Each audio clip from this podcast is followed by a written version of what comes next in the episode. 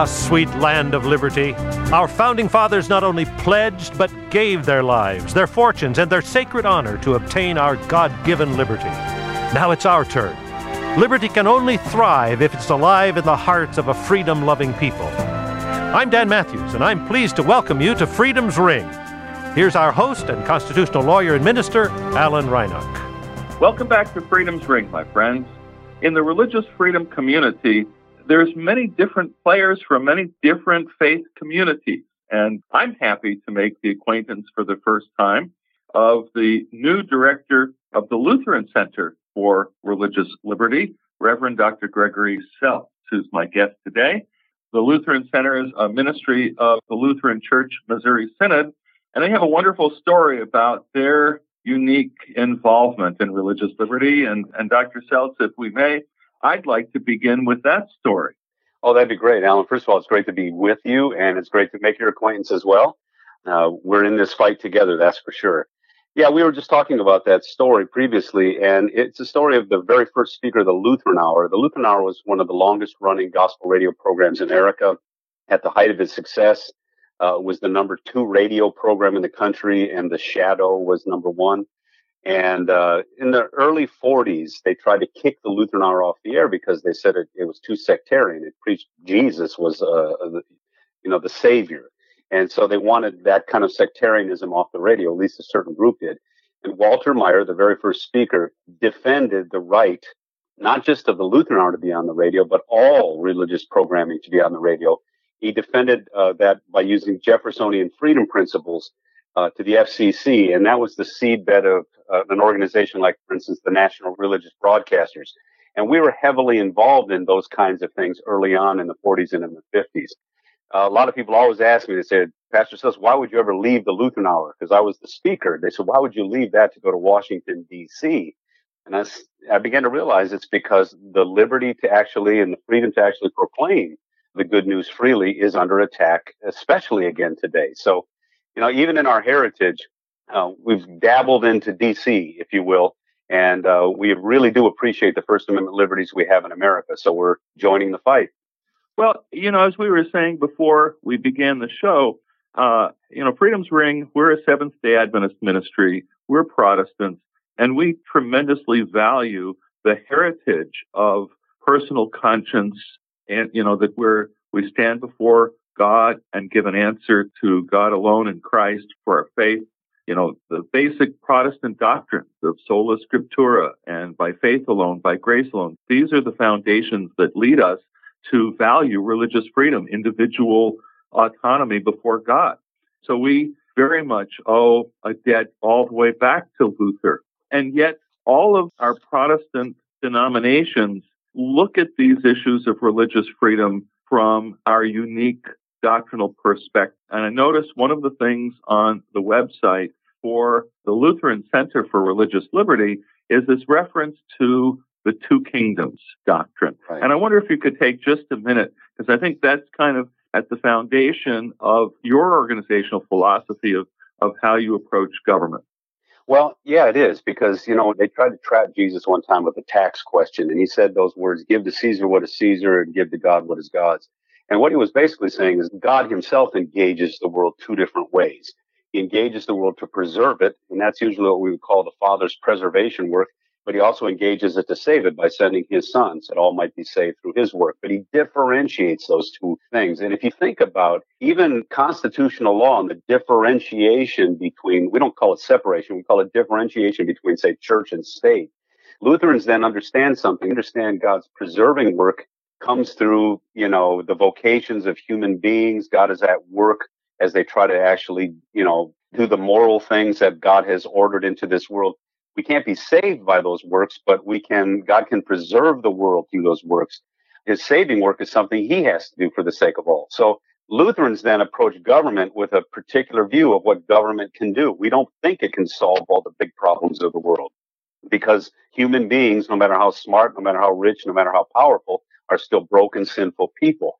So just that understanding of the limitation of government, the uh, freedom of conscience, and how those are differentiated and how the founding fathers understood that, it flows from this two kingdom perspective of God's preserving and God's saving work. And we try to make sure we differentiate that so that we don't mix those works. And so right now, my work in DC would be part of that preserving work, honoring God's ordering of the world so that all chaos doesn't break forth in our world.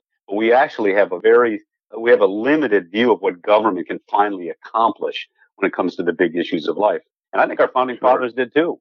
So let's try to bring that down now to a practical level. That's yeah. kind of the philosophical foundation for uh, for the Lutheran involvement in preserving religious freedom.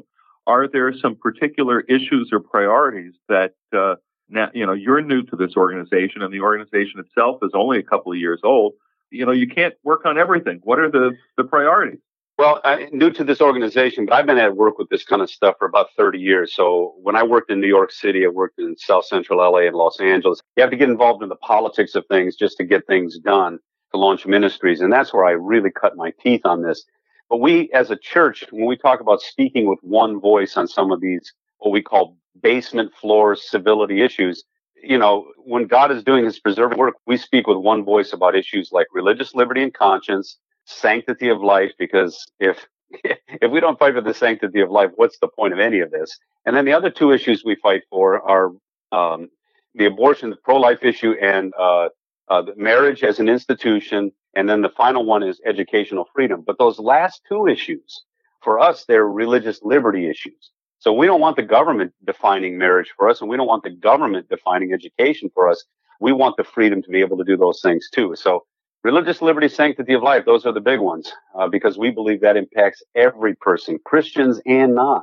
So, are there any particular religious liberty issues that you're working on currently? Well, you know, the whole idea of the gender identity issues and the LGBT issues.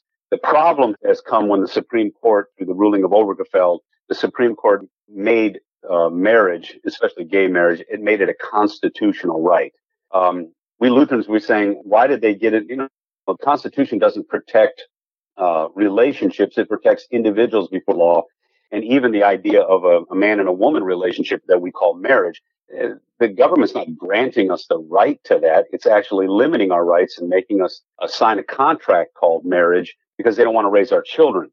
Um, that's their vested interest in this. So, you know, what, what's happened now is the overreach of the Supreme Court on that is now throwing our country into this civil war and we're actually trying to fight that back so that we can, you know, let people, you know, people disagree with us and they want to live a different way. They have the freedom to do that. Um, but please don't bind our consciences and make us live a way that is unfaithful to scripture. So we're fighting those kinds of issues in the educational system. We're fighting those kinds of issues in the adoption agency issues. We're fighting those kinds of issues all over the place.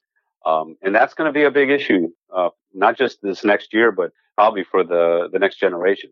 Well, so let me ask you kind of the, the big picture, and and uh, I'm I'm conscious in, in asking it that as a lawyer, constantly asked about you know the outcome of cases. Are we going to right. win? What's going to happen?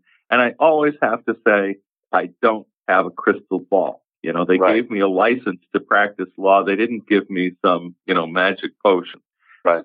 It does seem that the culture war here in America is going against Christian values and that the pendulum really is, it seems very difficult to slow down or somehow to reverse.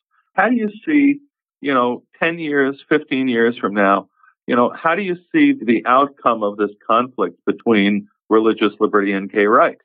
Well, you know, again, I don't have a crystal ball either. What I finally say to people is the positions we're trying to uh, establish we're trying to be able to say, even to people who disagree with us, this is why we think this is right for both you and me.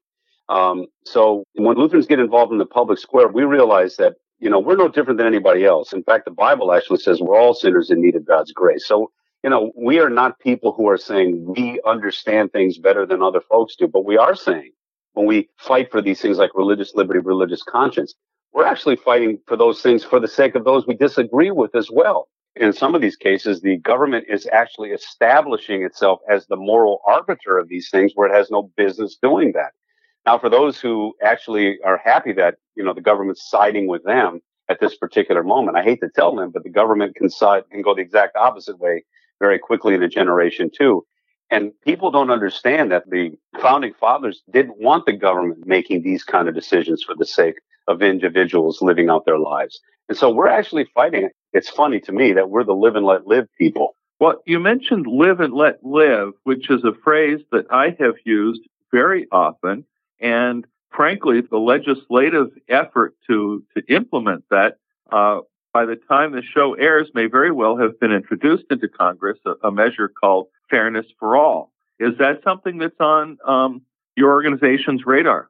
Well, we're always obviously um, live and let live is something that allows us uh, to have multiple voices in the public square that can disagree with one another. Uh, there's a fairness doctrine right now that is anything but fair. Um, it actually is silencing voices. So we're always struggling with how words are being used, and and I'm not sure exactly how the wording is is being used in that particular legislation. But we are trying to be a part of this discussion so that we can you know, debate these kind of things because there is a male femaleness to the, the way God created the world. And then there's a way that we relate to each other as male and female. And there's all kinds of issues about how that is. And we are the kind of folks who are saying we want to be a part of that. And we also want our tradition to be honored and protected by virtue of our conscience as well. And those are the kind of issues. I think some of these issues are going to expose themselves over time too. Uh, we see that happening with the, the gender identity with athletics and things like that, and some of the things that are starting to happen there. Um, so again, we just want to be part of that, vo- that voice, that that opportunity. We have a role to play in the culture, um, but we want to honor God's ordering of the world for the sake of the world, not just for our own sake.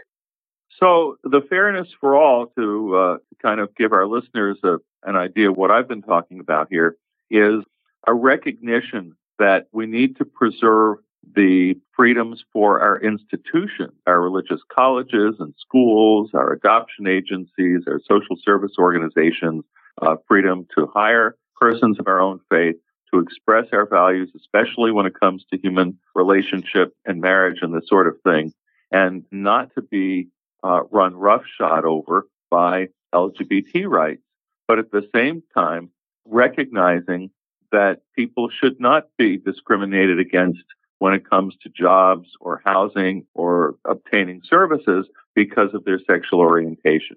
So that's an effort to implement live and let live in a practical way that protects the freedom of our religious institutions, of our pastors, of our schools, uh, while at the same time allowing freedom for others who, well, frankly, we disagree with.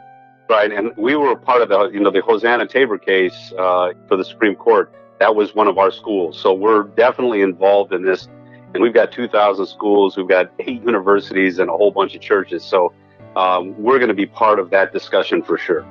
Well, yes, the Lutheran Church is the largest Protestant school system in America. I know this because Seventh day Adventists are right behind you. But globally, I think we have a few more than, you know, it's kind of, but those are major commitments of, of both of our, our ministries. We see education you know, and raising children to, to be faithful and, and to love Jesus is so essential in preserving the freedom of our institutions to transmit our values is certainly central to, to the goal of, of our religious liberty work. Well, our guest today has been Dr. Gregory Seltz, the leader of the Lutheran Center for Religious Liberty. We're very happy to welcome you not only to Freedom's Ring, but to the very important work of protecting religious freedom. It's been great to be with you. And as we close, remember at Freedom's Ring, we don't just talk about religious freedom, we help workers, especially, suffering religious discrimination. Check out our legal resources page at churchstate.org. And don't forget, friends, freedom is not free. Be informed, get involved. Be sure to listen to Freedom's Ring on our SoundCloud radio station or on iTunes. This has been Freedom's Ring. I'm your host, Alan Reinach. Until next week, let freedom ring.